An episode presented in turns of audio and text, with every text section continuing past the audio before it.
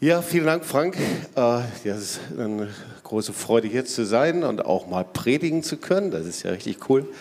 Und kommt, gibt der Band nochmal einen richtigen Applaus. Die haben das so cool gemacht. Richtig, richtig gut. Ja. So, ja. 9. November, 30 Jahre Fall der Mauer. Aber äh, wir wissen ja, das Datum davor, das ist äh, die Reichspogromnacht äh, 1938 am 9. November. Ähm, Frank erwähnt das zu Beginn des Gottesdienstes. Das war der Start in den Massenmord, äh, den staatlich organisierten Massenmord der Juden. Und das heißt, der 9. November ist immer auch ein Gedenktag und gleichzeitig ähm, ich sagte es, glaube ich, gestern am Gebetsabend 1938. Es brauchte nur zehn Jahre. Nach zehn Jahren war Deutschland am Ende. Das ganze Hitlerreich war am Ende, Deutschland am Ende. Und ja, und gleichzeitig 1948 war das der Tag der Staatengründung Israels, ein ganz besonderer Tag. Am 14. Mai 1948, der Tag der Unabhängigkeit, innerhalb von zehn Jahren. Ähm, und ich glaube, dass es immer auch die Mahnung und Ermahnung Gottes ist. Gott ist der, der Geschichte schreibt. Er ist der Dinge verändert. Und wir dürfen nicht vergessen, dieser Aufbau der Mauer war ein Resultat, dass eben Deutschland geteilt wurde zwischen Ost und West. Und ähm, das kam aus dem Gericht Gottes heraus. Natürlich, Deutschland unter Gericht. Und diese Mauer war ein sichtbares Zeichen. Und äh, Gott ist ein Gott, äh, bei dem eben Sünde Konsequenzen hat und Gericht nach sich zieht. Und deswegen war da natürlich auch 40 Jahre danach, jetzt feiern wir 30 Jahre Mauerbau, aber Deutschland wurde natürlich schon vorher geteilt, aber 40 Jahre nach dieser Teilung äh, war das auch ein Zeichen der Wiederherstellung und der Heilung Deutschlands. Und ähm, ich selber und wir haben das gemeinsam hier in Tübingen erlebt. 1989, wir saßen vom Fernseher, äh, so wir waren 31 Jahre alt äh, und es hat uns tief getroffen, weil wir natürlich groß geworden sind, genau in den 30 Jahren mit dieser Mauer. Ähm, und ähm, ja, gleichzeitig äh, hat uns das wirklich, wirklich bewegt. So, ich weiß, dass wir davor gesessen haben äh, und da war das Wort, wir sind wie die Träumenden. Äh, und selbst heute in der Presse, in den Medien steht also in der Welt, ich weiß nicht, ob du das Bild hast, Freiheit. Äh, ich habe mir gedacht, dieses Bild, das passt so, Freedom Night ist ja Freiheit. Äh, so, das war der Titel des Bildes heute und das wurde dann unterschrieben und getextet, dass das einfach dieser Tag eine solche Verkettung von Unmöglichkeiten waren, die normalerweise nicht passiert wären. Aber all das führte dann dazu, dass die Grenze sich geöffnet hat. Und diese Verkettung von Unmöglichkeiten, wer weiß, dass das die Hand des lebendigen Gottes ist. Ja? Das heißt, da war zu sehen, Gott bewegt seinen mächtigen Arm und hier diese äh, Nachrichten, diese News, das Tor ist offen übrigens. Äh, das waren Fake News. Da war, da war das Tor noch gar nicht offen, sondern das wurde bewusst so gesagt. Ähm, und äh, das war meiner Ansicht nach fast wie ein prophetisches Wort. Äh, und ähm, ja, es sammelten sich immer mehr vor den Schlagbäumen und hinter quoll es über und die Tore waren offen. Gott öffnet die Tore, manchmal auch die von der Aster äh, mit Davidsstern und äh, unsäglichen Worten, in dem Israel verflucht wird, aufgeschrieben wird. Man merkt also, wir können nicht einfach nur von dem Gedenken leben, sondern wir haben Verantwortung in dieser Zeit und wir haben auch eine Verantwortung, unseren Mund aufzumachen. Und Gott gebraucht immer Leute, die Visionen haben. Ähm, der Fall der Mauer hat auch etwas damit zu tun gehabt mit einer Vision.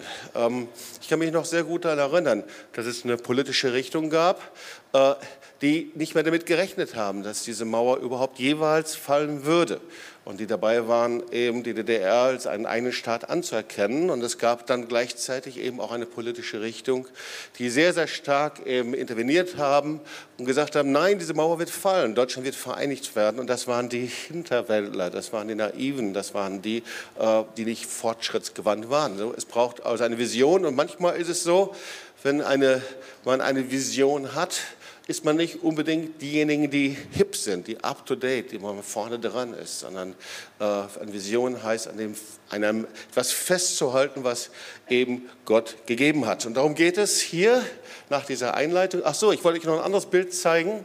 Auch dieses Bild hat was mit der Vision zu tun. Und zwar, da stehen wir vom Brandenburger Tor und äh, hinter uns ist die Mauer wir hatten da eine Aktion, die von Tübingen ausgegangen ist, die hieß Gideon 300. Äh, und ich weiß gar nicht, ob das 1989 war. Ich glaube 1989, also kurz vor dem Fall der Mauer. Ähm, weil Gott brachte auch seine Leute zusammen zu beten, ganz interessanterweise. Und diese Gideon 300, äh, der fragt uns 300 Menschen zusammenzubringen, die von Norddeutschland bis nach Süddeutschland laufen, um dort zu beten, um betend, ihr merkt, wir sind schon von Anfang an laufend unterwegs, ja, äh, um in den einzelnen Städten zu evangelisieren, in die Schulen hineinzugehen. Wir haben dort Gemeinden gegründet, das Evangelium verkündet und natürlich sind wir auch durch West-Berlin gegangen. Und so liefen wir äh, mit einer Fackel durch West-Berlin bis hin zur Mauer. Und ich erinnere mich, dort beteten wir was? Natürlich, wir sprachen zur Mauer, dass die Mauer einfällt. Jetzt müsst ihr aber nicht denken, die Mauer ist eingefallen, nur weil wir gebetet haben. Äh, aber wir waren ein Mosaikstein von vielen, weil ich erinnere mich von vielen Konferenzen, die damals stattgefunden haben, äh, auf der Ostseite und auf der Westseite äh, und die ganz konkret Buße getan haben, gebetet haben, das ausgesprochen haben. Und dieser junge Mann mit der Gitarre in der Mitte, der so strahlt mit der Halbglatze, das bin ich. Ja. Also äh, findest noch einige andere bekannte Gesichter, wenn du mal genau hinschaust. Äh, Günther ist eigentlich immer mit dabei, glaube ich. Günther, bist du auch mit dabei oder? Da diesmal nicht. Okay, also gut. Ja, äh, Gott erhört Gebet. Und gleichzeitig ist es aber auch so, dass wir uns oft nicht danach fühlen. So als wir da gestanden haben, da war nicht Halleluja, in diesem Jahr wird die Mauer einfallen, sondern du tust einfach das, worum der Herr dich darum bittet. Also Gott sucht Menschen mit einer Vision und Gott sucht Menschen, mit denen er Geschichte schreiben kann. Ähm, ja, als wir nach Tübingen gekommen sind, 1982, ähm, da hatten wir eine Vision. Eigentlich war es eine Nicht-Vision. Ähm, nicht unbedingt die Vision, was alles kommen wird, aber wir wussten auf jeden Fall, was wir nicht wollten. Okay? So, wir wollten auf jeden Fall nicht bürgerlich. Ich sage nicht wer und verrate nicht wer, aber ein Gespräch mit jemandem, irgendein junger Mensch, ich weiß nicht wie alt, so zwischen 20 und 30, und wir sprachen und unterhielten uns dann über die Zukunft. Und dieser junge Mensch, er schaute mich an mit strahlenden Augen und sagte, ich möchte gerne, weil ich über Vision gesprochen habe, über das, was kommt und so, und sagte, ich möchte gerne so ein richtiges bürgerliches Leben führen. Und ich guckte die Person an und sagte, ich falle jetzt vom Hocker. Neun Monate trainieren wir dich. Oh, jetzt habe ich schon verraten. Oh nein. Oh, Hilfe. Okay, okay. Ich sage aber nicht wer. Ich sage nicht wer. Ja, auf jeden Fall. So lange sind wir schon zusammen jetzt. Ich gucke in eine andere Richtung, okay? Ich gucke hier hin. Christian, ich gucke dich an, okay? Neun Monate trainieren wir dich jetzt, ja? Äh, und du willst ein bürgerliches Leben führen. Das gibt es ja wohl nicht. Da, da, davor haben wir Horrorvorstellungen gehabt. So, so kamen wir nach Tübingen. Warum war das so? Es war ein Punkt, wo wir gesagt haben, wir leben, wir liefern unser Leben völlig aus und Herr, wir haben nur einen Wunsch, du, wir wollen, dass du mit unserem Leben Geschichte schreiben kannst. Wir wollen, dass mit unserem Leben wir Unterschiede machen können.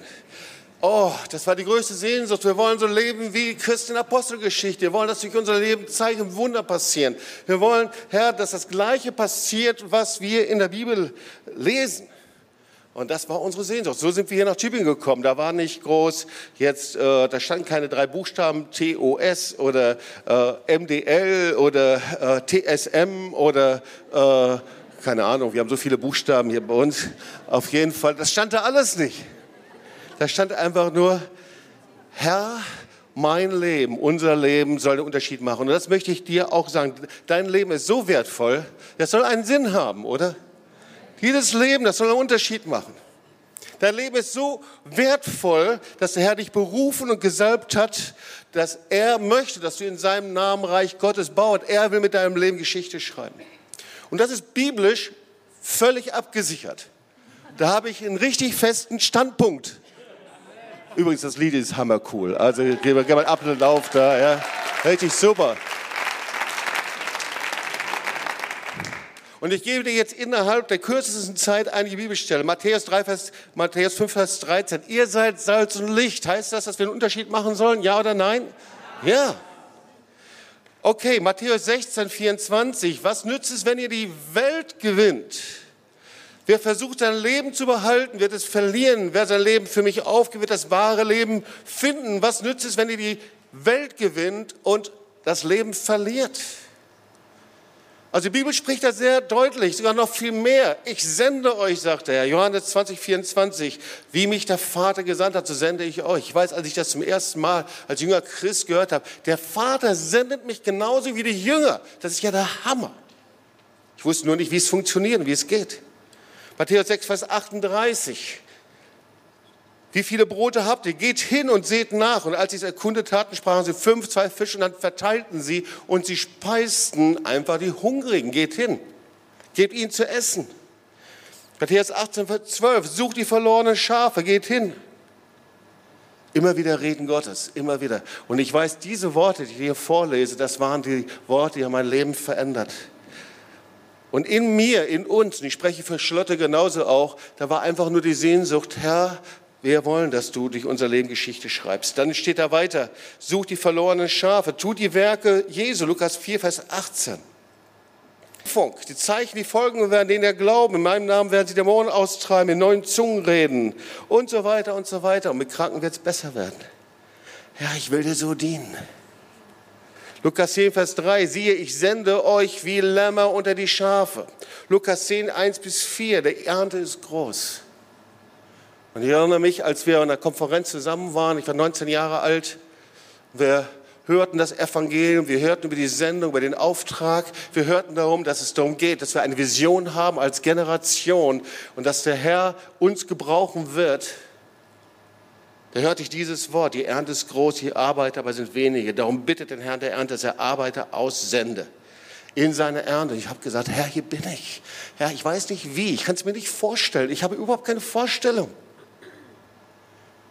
Und mein Leben war irgendwie schon auch so vor, nicht programmiert, aber da gab es schon Wege, die ich hätte gehen können. Bei Charlotte war es eigentlich so, sie wollte Ärztin werden und hatte schon alles in die Wege geleitet. Und natürlich aus, als Sohn aus einem Haushalt, dessen Vater und Großvater und Urgroßvater Zahnarzt war, was wird denn der, der Enkel und Urenkel, Urenkel? Schreiner. Wow.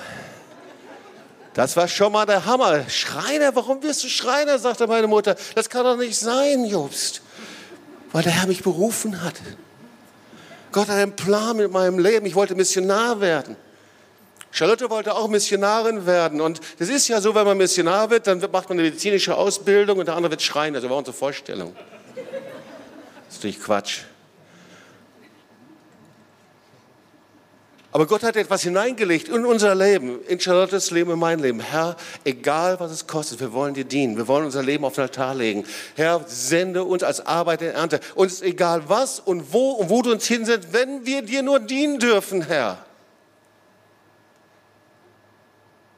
Da war nicht der Gedanke, Herr, wie viel werden wir verdienen? Da war nicht der Gedanke, Herr, wie werden wir Auskommen haben? Sondern als Charlotte und ich zusammen kamen, da war unser erstes Gespräch. Sie sagte, äh, wir saßen nebeneinander und wir sprachen über unsere Berufe. Und ich sagte, es tut mir sehr leid, ich werde sehr wahrscheinlich nicht so sehr viel verdienen. Ich hatte noch keine Vorstellung von Gottes Versorgung.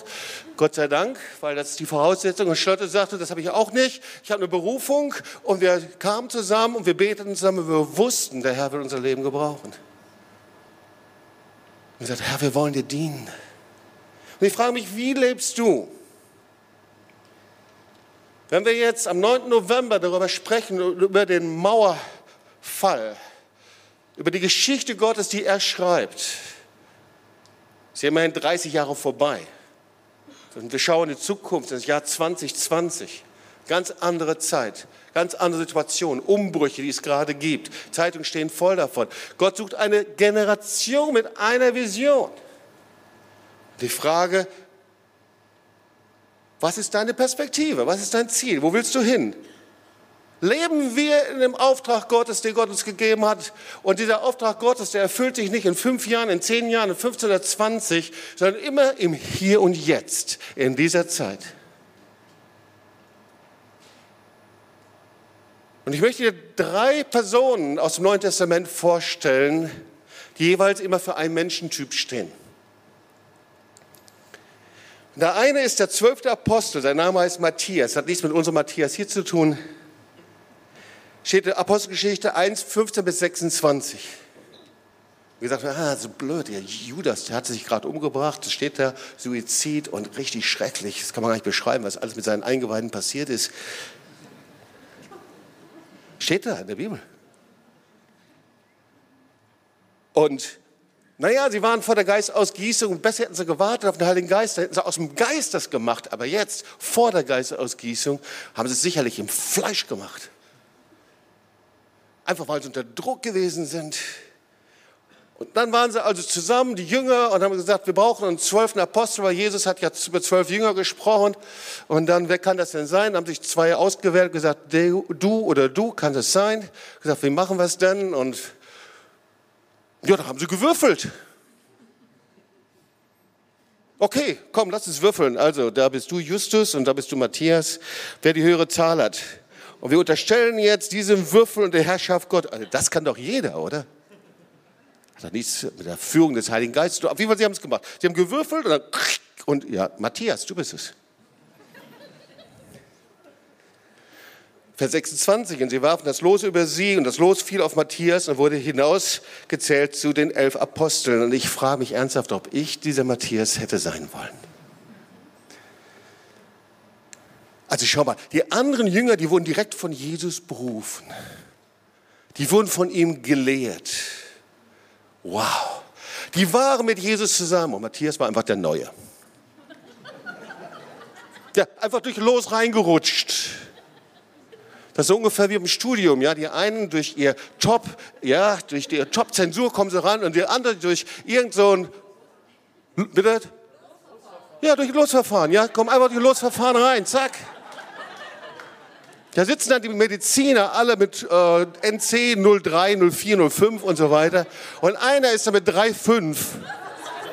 Ja, wie kommst du denn hier rein? Ja, ich bin durch Losverfahren hier reingerutscht. Also ich weiß nicht, ob ich Matthias sein wollte. Paulus, selbst Paulus war es so nach der Zeit, der wurde direkt berufen. Der hört die Stimme Jesu vom Himmel fällt vom Pferd dramatisch, bekehrt sich, ist blind, wird geheilt. Matthias, da los. Einfach drin. Zack. Also, und wenn du die Bibel anschaust und guckst dir mal einfach die Konkordanz an, der Name Matthias taucht nie wieder auf. Ist unbekannt.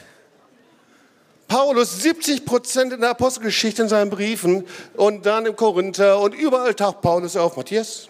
No einmal nur bei diesem Los-Auswahlverfahren.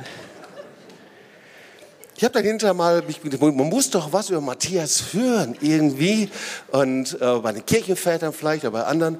Und ja, tatsächlich, also man, nimmt, man geht davon aus, er war Apostel in Äthiopien. Wow, das war ja was. Yeah, Apostel in Äthiopien.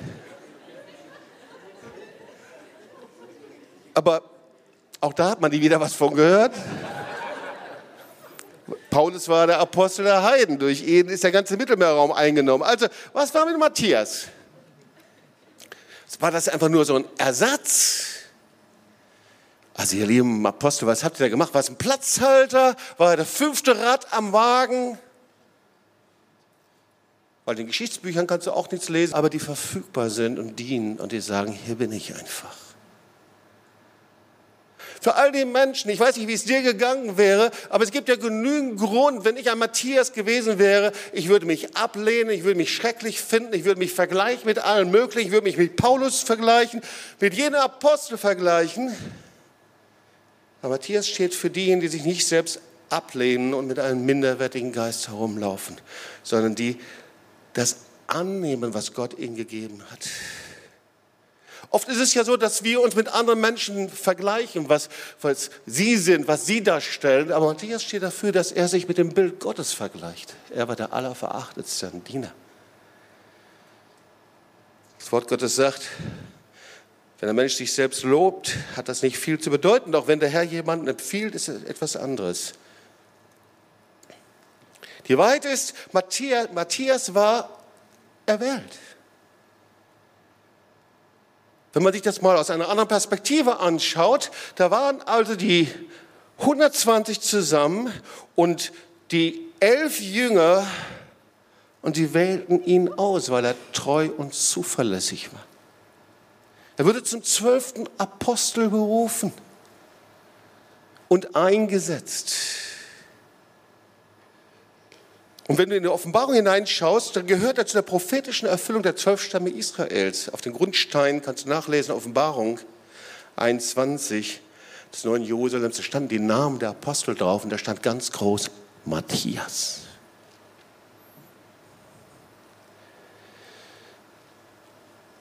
Ich erinnere mich an eine Situation, ich war gerade während meiner Schreinerlehre am Beten, hatte Vision, wie Gott mein Leben gebrauchen wollte und wie Perspektive und Studium und alles Mögliche, Abitur endlich geschafft und jetzt steht dir die Welt offen. Da, da fragte der Herr mich, Jobs, bist du bereit, mir zu dienen, ganz gleich, wo ich dich hinstelle? Bist du bereit, fünftes Rad am Wagen zu sein, unbedeutend, verborgen, wenn niemand das sieht, was du für mich tust? Oder hast du irgendwelche Vorstellungen, was ich tun sollte. Bist du bereit, mir zu dienen, selbst wenn ich dich darum bitte, dass du dein Leben lang Toiletten putzt, bist du bereit, das zu tun? Bist du bereit, einfach mir zu dienen an irgendeinem Ort, den niemand sehen kann, einfach nur für mich? Und ich weiß, das war eine schwere, schwere Frage für mich, aber es war Gottes Frage. Und ich bin dankbar noch für den geistlichen Leiter damals und den Seelsorger, durch den mir diese Frage gestellt wurde und ich zitterte am ganzen Körper und ich weiß noch, wie ich diesen geistlichen Kampf führte und dann betete und sagte, Herr, egal was du machst, ich möchte dir dienen und das ist mir so wertvoll, so kostbar, egal wohin du mich setzt und selbst wenn du mich nach Tübingen bringst. Das habe ich damals nicht gesagt, das habe ich jetzt hinzugefügt. Aber darum ging es. Und wir fingen dann an zu dienen. Wir fingen dann in der Gemeinde Kaffee zu machen, Stühle zu stellen. Wir fingen an, einfach den Menschen zu dienen, einfach da zu sein. Ich bin so dankbar für viele Schätze hier in der Gemeinde, die einfach dienen, im Hintergrund in der Reihe sitzen, Verborgenen hingeben. Darauf ist die Gemeinde gebaut. Ich möchte dir sagen, wenn du so ein Matthias bist, darauf ist die Gemeinde gebaut. Darauf ist das Reich Gottes gebaut. Nicht auf Menschen, die vorne stehen, sondern auf Menschen, die Säulen sind und Stützen sind. Und gib dir mal einen Applaus.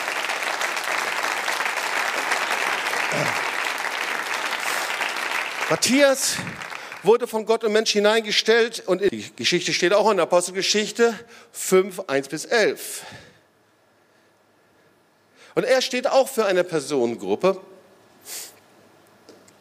eine dramatische Geschichte. Ein Mann aber mit Namen Hanania und seine Frau Sapphira verkauften einen Acker, doch erhielt mit Wissen seiner Frau etwas, habe ich unterstrichen bei mir, etwas, vielleicht gar nicht so viel, von dem Geld zurück und brachte nur einen Teil, habe ich auch unterstrichen bei mir, und legte ihn den Apostel zu Füßen.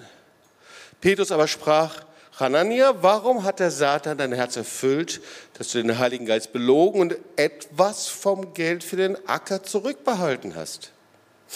Hättest du den Acker nicht behalten können, als du ihn hattest? Und konntest du nicht auch, als er verkauft war, noch tun, was du wolltest? Warum hast du dies in deinem Herzen vorgenommen? Du hast nicht Menschen, sondern Gott belogen. So, und da ist wegen der wichtige Punkt hier. Also hier sagt Petrus nicht zu ihm, du hast den Acker weil du den Acker verkauft hast und uns nicht gegeben hast, hast du ein Problem. Das ist nicht das Problem gewesen, sondern sein Problem war, dass er Gott belogen hat. Also schauen wir uns die Geschichte nochmal genauer an. Da wurde also die erste Gemeinde gegründet. Da war die Kraft des Heiligen Geistes auf der Gemeinde. Da waren Zeichen und Wunder, die passierten. Und dann steht vor, die Menge der Gläubigen waren ein Herz und eine Seele. Auch nicht einer sagte von seinen Gütern, dass sie sein wären, sondern es war ihnen alles gemeinsam. Hammer! Wie lebten sie? War so eine Hingabe, so ein Geist, so eine Vision. Und diese Vision war, wir säen in diese Vision Gottes, wir säen in das, was Gott vorhat. Der hat uns gesandt, Arbeit in der Ernte zu sein. Sie sahen vor ihren Augen. Weil diese Gemeinde sich multiplizierte und verbreitete über den ganzen Mittelmeerraum, wie es nach Antiochien gegangen ist, nach Rom gegangen ist, nach Spanien und überall hin. Und dann steht er weiter, es war auch keiner unter ihnen, der Mangel hatte, denn wer von ihnen Land oder Häuser hatte, verkaufte sie, brachte das Geld für das Verkaufte, legte es den, den Aposteln zu Füßen und man gab an jeden, was er nötig hatte. Also Hanania, Hananias und Sapphira, die hatten Pfingsten erlebt. Vielleicht waren sie auch anschließend in die Gemeinde gekommen, später. Und dann versprechen sie, weil sie überall sehen, wie die ganze Gemeinde, alle kommen und wie sie ihre Äcker, ihre Häuser, alles zu Füßen niederlegen des Apostels und der Apostel, versprechen sie, oh, das machen wir auch. Und sie verkaufen den Acker und anscheinend war es so, dass der Acker mehr eingebracht hat, als sie dachten. Und dann fingen sie so an zu rechnen und gesagt, boah, also eigentlich, hm, ich habe jetzt versprochen, den ganzen Acker, aber eigentlich, der hat so viel eingebracht, das ist gar nicht schlecht, da kann ich auch noch was für uns zurückhalten. Passt doch. Und anscheinend war es so, dass sie einen Teil der Summe zurückbehalten hatten. Und irgendwie versuchten sie zwei Fliegen mit einer Klappe zu schlagen, nämlich geistlich gut dazustehen und finanziell auch gut versorgt zu sein. Nochmal, also niemand hatte von ihnen verlangt, alles zu verkaufen. Es war überhaupt kein Problem gewesen, wenn sie alles für sich behalten hätten. Überhaupt gar kein Problem. Das Problem von Ananias und Sapphira war Lüge und Heuchelei. Sie gaben vor, das ganze Geld gesät und geopfert zu haben. Sie taten so, als ob sie ein gebendes. Aber eigentlich muss ich mich um mich selbst kümmern. So ungefähr stelle ich mir das bei Hannias vor. Und wir wissen das, dass der Heilige Geist mit Autorität und Salbung in der Gemeinde wohnte. Und die Gemeinde, das ist Gottes Werk. Die Gemeinde, da säten sie hinein. Sie hatten einen Auftrag. Die Gemeinde, sie hatte eine Vision. Da war der Matthias, da waren andere. Und sie säten hinein in diese Vision. Da war die Salbung. Weißt du, Gott schaut nicht auf unsere Brieftaschen oder Bankkonten, sondern Gott schaut auf unser Herz. Und so war das in dieser Zeit. Und anscheinend wollte Hananias beides haben, ja? Gottes Welt, Salbung, Erweckung, Welt, Salbung, Sicherheit. Er hat ein geteiltes Herz. Und deswegen stand es plötzlich still. Er hatte einen geistlichen Herzinfarkt. Ein geteiltes Herz führt zum geistlichen Herzinfarkt. Als Ananias diese Worte hörte, fiel er zu Boden und gab den Geist auf. Und es kam eine große Furcht über alle, die das hörten. Und wir wissen, dass mit Sapphira passiert dasselbe. Sie versuchte ihn zu decken. Sie hat die Wahrheit nicht ausgesprochen. Es ist immer schlecht, wenn Frauen oder Männer die Sünde des Partners decken. Es ist immer der Tod im Topf. Und auch sie stirbt. So, wofür stehen sie? Ich habe gesagt, Sie stehen auch für eine Gruppe von Menschen. Hanania und Sapphira, sie stehen für Menschen, die einfach dazugehören wollen, die Gemeinschaft genießen wollen, aber ein Teil, ein Zipfel ihres Lebens nicht aus der Hand geben wollen. Ja? Menschen, die so leben, die sind Menschen, die halbherzig leben. Du schaust auf das, was für dich noch übrig bleibt. Du versuchst den Spagat zwischen dem schmalen Weg, worüber Jesus spricht, und dem breiten Weg. Du versuchst hier alle Optionen irgendwie offen zu halten und das betrübt den Heiligen Geist. Warum eigentlich? Weil Halbherzigkeit, das macht uns zu geistlichen Schauspielern die den guten Boden, den Auftrag Gottes, die Vision, die Salbung der Gemeinde, des Werkes Gottes, des Reiches Gottes letztendlich für ihre eigenen Zwecke missbrauchen.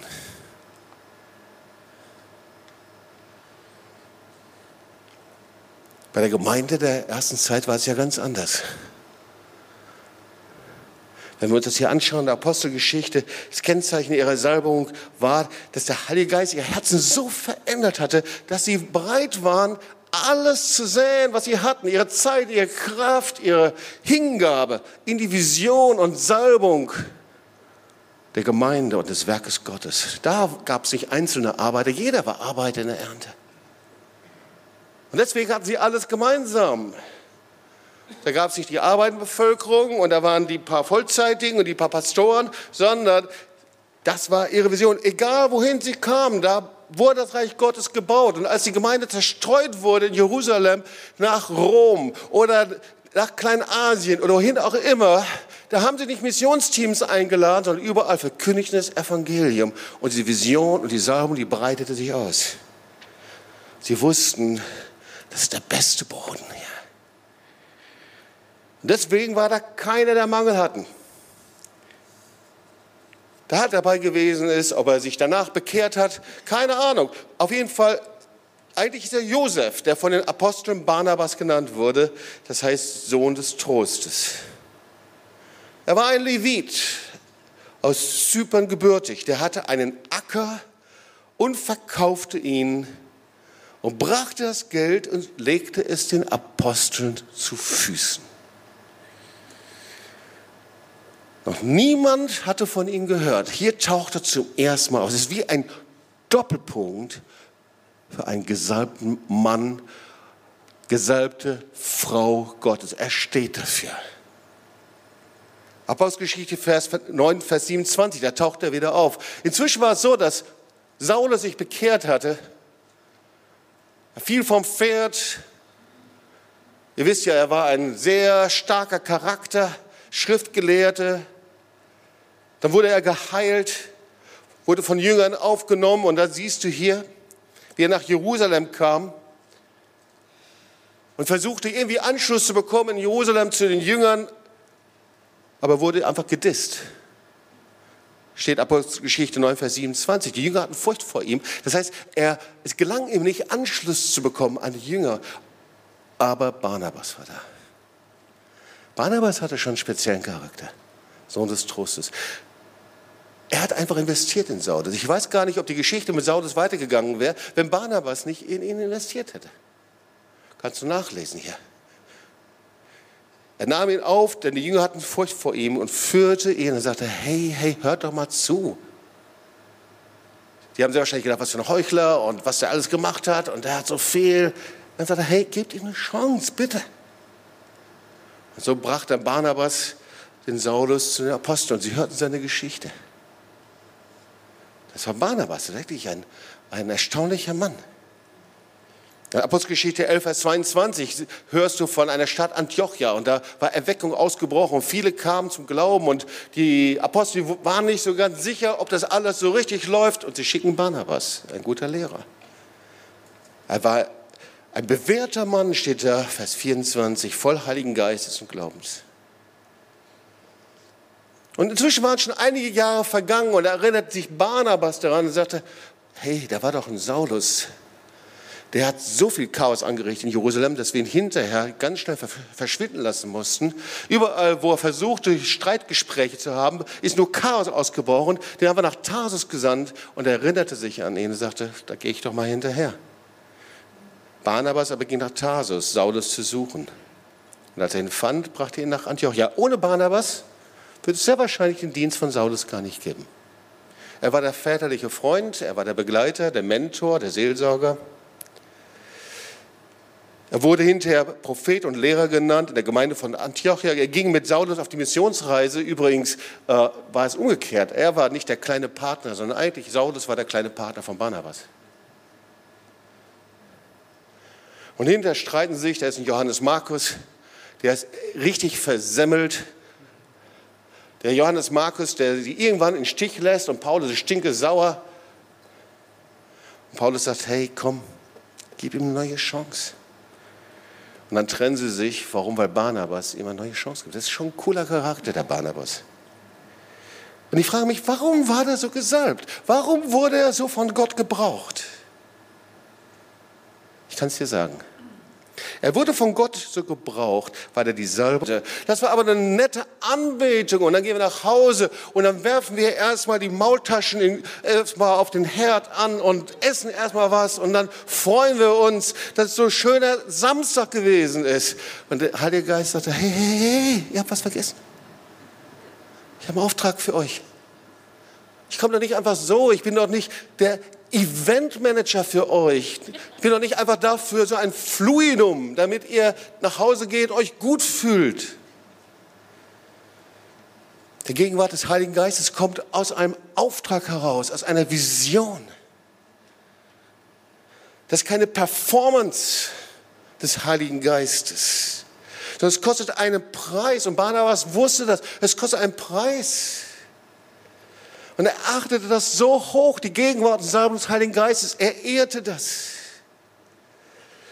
Und so ehrte er die Salbung der Apostel. Er ehrte die Salbung der Gemeinde, die Vision, die Gott gegeben hat. Und deswegen sagt er, ich nehme jetzt das Beste, was ich habe. Ich habe nur noch diesen einen Acker. Von diesem Acker lebe ich eigentlich. Davon kommt mein monatliches Einkommen. Dieser Acker, das ist eigentlich meine Rentenversicherung bis zum Ende meiner Tage. Und diesen Acker, den nehme ich jetzt, weil ich diese Salbung ehre, diese Vision habe, diesen Auftrag und ich verkaufe ihn und ich lege ihn nieder vor den Füßen der Apostel. Und indem er das machte, ergriff er die Salbung. Er ergriff das, was da passierte, weißt du. Wir können im Gottesdienst sein und können das doch nicht ergreifen, was Gott tut. Wir können eine gesegnete Gemeinde und gesamten Gemeinde sein mit einem Auftrag. Wir können das trotzdem nicht ergreifen und trotzdem vorbeigehen. Und er ergriff es. Sagte, das gehört mir. Indem ich es hineinsehe, niederlege, indem ich etwas sehe, bin ich ein Teil davon. Und so wurde er zu einem der vollmächtigsten Diener und Werkzeuge Gottes in der Gemeinde. So wurde er zu dem Mann, den Gott gebrauchte, um Saulus direkt zu mir hinzubringen, damit Saulus sich verändern kann und gebraucht werden kann von ihm. Schau mal, wir müssen lernen, dass Gemeinde nicht einfach nur Gottesdienst ist. Wir müssen lernen, dass Gemeinde nicht nur Zellgruppe ist, sondern dass Gemeinde Gottes Auftrag ist, Vision ist, mit einer Salbung und er verbindet einen Auftrag und eine Vision immer mit seiner Kraft. Wenn du auf deinem Stuhl sitzen bleibst, wirst du die Zeichen und Wunder Gottes nicht erleben können. Wenn du nicht hingehst an einem Ort und das Evangelium weitersagst, wirst du Gottes Kraft nicht erleben können. Wenn du Angst vor einem Arbeitsplatz bist und niemand um dich herum weiß, dass du Christ bist und dass du Jesus gehörst, dann wirst du nie sehen, dass die Salbung und Kraft des Heiligen Geistes dich gebrauchen wird. Barnabas hat die Diener und Apostel anerkannt. Deswegen hat Gott ihn so gebraucht. Er hat die Salbung der Apostel geehrt, er hat es anerkannt als Diener Gottes. Wir leben so in einer Zeit der Relativierung. Alles an Werten wird relativiert. Ist alles nicht so wichtig, kann man alles auch anders sehen. Das ist ein Zeitgeist. Relativieren ist etwas, dass ich etwas herunterwerte, etwas vom Wert wegnehme. Wir leben in einer Zeit des Individualismus. Das heißt, indem ich selber entscheide, worum es geht und ich selber zum Maßstab aller Dinge bin. Das ist nicht einfach so und dann gibt er ihnen einen Anstellungsvertrag und sagt, so cool, dann bewerte ich einfach mal, mal schauen. Du bist jetzt der Abteilungsleiter in meinem Reich. Mal gucken, ob es klappt oder nicht. Und wenn nicht, dann gehst du zur nächsten Gemeinde. Dann gibt einen Auftrag. Er formt sie. Er bereitet sie zu. Er gibt ihnen Salbung. Und diese Salbung, die kommt nicht einfach, weil sie sich das hier irgendwo dran beppen als eine Auszeichnung, sondern es kommt, weil sie Ton waren in Hand Gottes. Ton in der Hand Gottes. Ton in der Hand Gottes, der sie weich macht und weich macht und weich macht und neues Gefäß aus sie macht.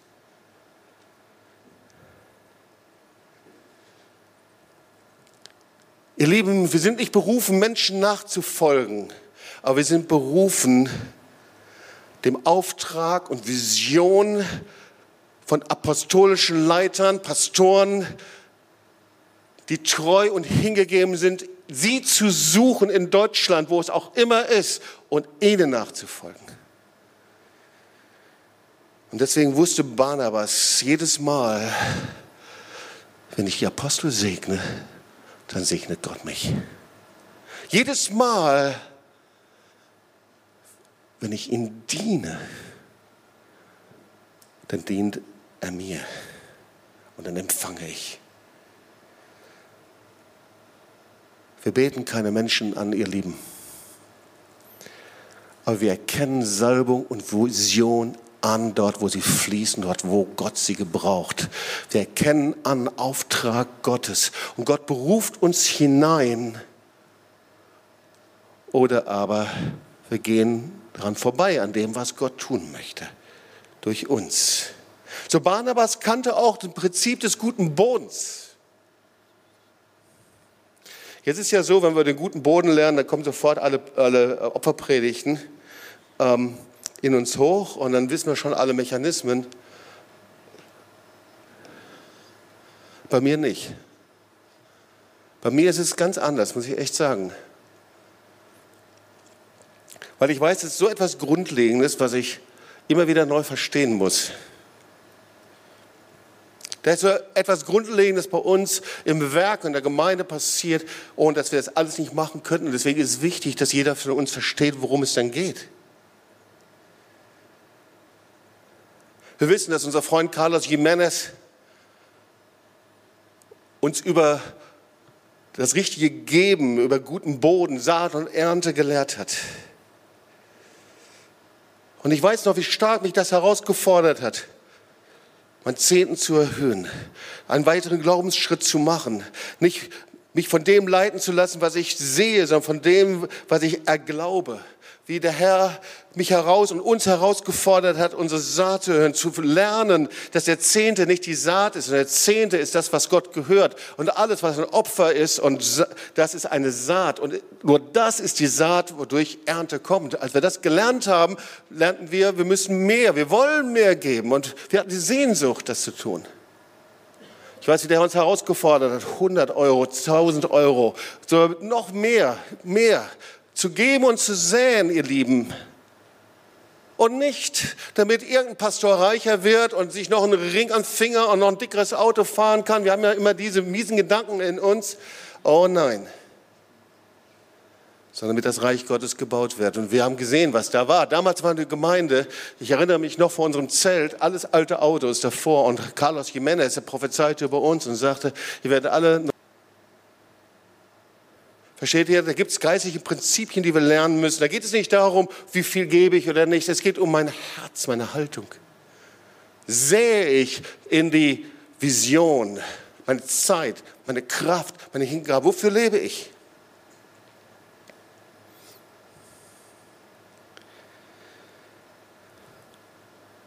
Ihr Lieben, wir wünschen uns, dass es uns gut geht. Deswegen sind wir oft in Gottesdiensten. Wir wünschen uns, dass der Herr uns begegnet. Und das ist absolut legitim. Aber manchmal verstehen wir das Prinzip von Barnabas nicht, das Prinzip des guten Bodens. Und Barnabas, der hatte das verstanden. Der gute Boden, ihr Lieben, ist nicht einfach irgendjemand, mein Nachbar, der ein bisschen Kohle braucht. Der gute Boden ist nicht der X oder Y. All das ist gut, jemand zu helfen. Nicht verwerflich. Aber der gute Boden im biblischen Sinne ist dort, wo Salbung, der apostolische Salbung der ist, der Ernte und Frucht hervorbringt. Da ist der gute Boden. Und da haben wir gelernt, in guten Boden zu säen. In guten Boden von Visionen, guten Boden von Auftragen, manchmal sogar auch in Menschen, die Saat und Ernte und Salbung hervorbringen. Und ich sehe jetzt immer noch die Frucht davon bei uns hier in der Gemeinde. Und wir erlebten das, wie der Herr anfing zu segnen, zu segnen, zu segnen. Ihr Lieben, ich erzähle das deswegen, um den Bogen zu spannen sind, die ihre Saat in diese Gemeinde platziert haben. Und ich will dir sagen, diese Saat ist nicht vorbei. Diese Ernte, die da ist und das, was hier ist, basiert auf dieser Saat, die andere gegeben haben. Ja, und jetzt schauen wir uns das Werk an, ihr Lieben. Gebt ihr mir noch ein paar Minuten? Wir bauten im ersten eine Radioarbeit auf. Das ist die helle Welle, die gibt es immer noch. Die erste Saat, eine Rad. Und viele haben gesagt, was, so viel Geld? Warum denn Radio? Wir haben doch Radio. Sie sagt, nein, Gott möchte ein Radio haben. Weil manchmal ist es so, wenn Gott die Dinge tut, dann sitzen wir so sehr an unseren Grenzen und Begrenzungen. Und dieses Radio, das gibt es schon seit vielen Jahren, ich weiß nicht, 15 Jahre, 20 Jahre, Radio Helle Welle. Woche für Woche für Woche wird einfach Anbetungsmusik gespielt, wird Woche für Woche treu, einfach von Hans-Peter Bestek und dem ganzen Team hier einfach nach Tübingen für 100.000 das Evangelium weitergegeben. Und ich weiß noch, wie wir das Streaming starteten. Damals gab es das fast noch nirgendwo in den Gemeinden. Was? Streaming, damit andere zuschauen können? Können wir das Geld nicht besser verwenden? Wir haben hier noch drei Türen, die einzubauen sind. Und wir haben noch fünf Fenster, die auszubessern sind. Ja, das wollen wir auch machen. Aber wir sehen das Reich Gottes. Wir wollen, dass diese Dinge passieren. Dann starteten wir mit dem Streaming. Und heute Rehabilitationszentrum, eine ganze Schule, die gekauft worden ist. Und dort ist jetzt TOS Belarus, Konferenzen. Und in der Zeit von Wirtschaftskrise sprach der Herr darüber, dieses Zentrum hier aufzubauen. Und alle Banker haben gesagt, es ist ein unmöglicher Zeitpunkt, geht überhaupt nicht. Zinsen, alles ist nicht richtig. Also, aber Gott hat darüber gesprochen. Und Gott hat zu viele Wunder.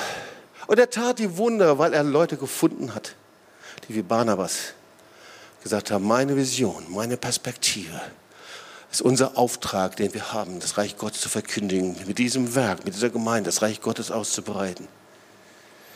Wir haben gesehen, wie der Herr die Barnabasse in der Gemeinde, die eine Vision in den apostolischen Auftrag gesät haben, wie er sie gesegnet hat, wie sie gewachsen sind, wie er ihnen selber Salbung anvertraut hat. Und wir haben gesehen, wie der Herr die halbherzigen Hananias, Hananias, die Saphiren, die Hingabe mit engherzigen, halbherzigen Herzen verbinden wollten. Wir haben gesehen, wie sie am geistigen Herzinfarkt gestorben sind. Und wir haben gesehen,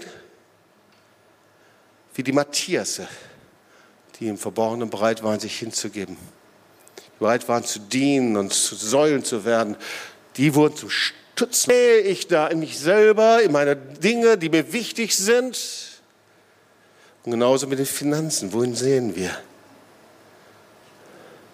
Wirklich, lass uns mal ganz ehrlich drüber nachdenken. Zum Ende der Predigt. Ganz kurz und trocken. Wir haben jetzt viele Worte gehört. Einfach mal, wohin sehen wir wirklich? Job.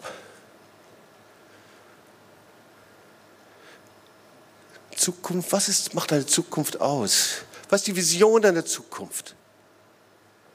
Dein Leben, Auskommen, alles, die unwichtige Dinge dürfen wir haben, aber wohin säst du? Was ist die Voraussetzung? Wohin säst du dein Leben? Was ist der gute Boden, wohin du säst?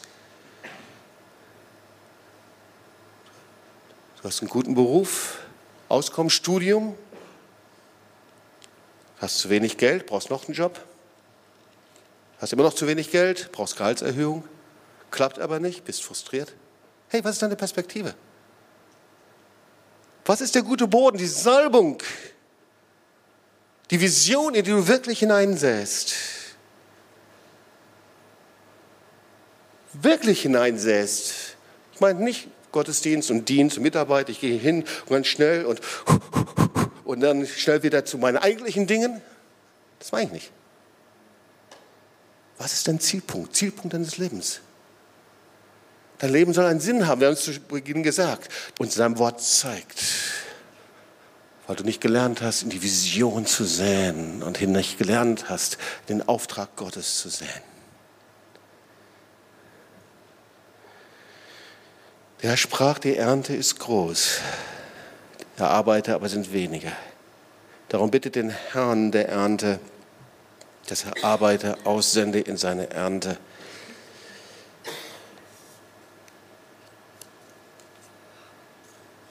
Gott will mit dir Geschichte schreiben. Amen.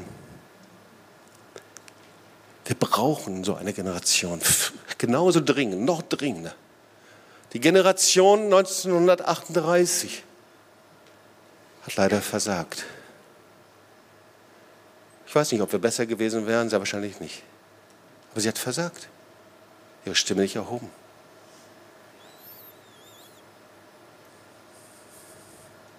Die Generation, als Deutschland geteilt wurde, hat versagt, weil sie nicht Buße getan haben, weil sie die Nazi-Geister ihrer Vorfahren mit sich herumgetragen haben und sich nicht gebeugt und nicht Buße getan haben. Die Generation, als die Mauer gefallen ist, hat auch versagt. Weißt du das? Deutschland wurde wiederhergestellt und geheilt. Und Gott hat auf eine Generation gewartet, die ihre Stimme erhebt zur Versöhnung und zur Heilung. Stattdessen sind die ganzen äh, Immobilienhaie über den Osten hergefallen. Da versteht noch was aus, wo wir Buße tun müssen. Ich bin davon überzeugt. Generation hat versagt. Viele haben noch nicht mal wahrgenommen, dass das ein historischer Zeitpunkt ist. Ich habe mit einigen gesprochen, die gesagt haben, ich war so verdödelt, ich habe das gar nicht gemerkt. Die Generation hat versagt. Wir stehen wieder vor einem Zeitpunkt, wo wir versagen können oder wo wir lernen, was Gottes Haltung ist, wo wir lernen, in die Vision, in den Auftrag Gottes zu säen, in seiner Salbung, seiner Autorität aufzustehen und uns senden zu lassen, so wie er uns senden möchte. Wir haben die Chance. Komm, lass uns aufstehen und da wollen wir beten.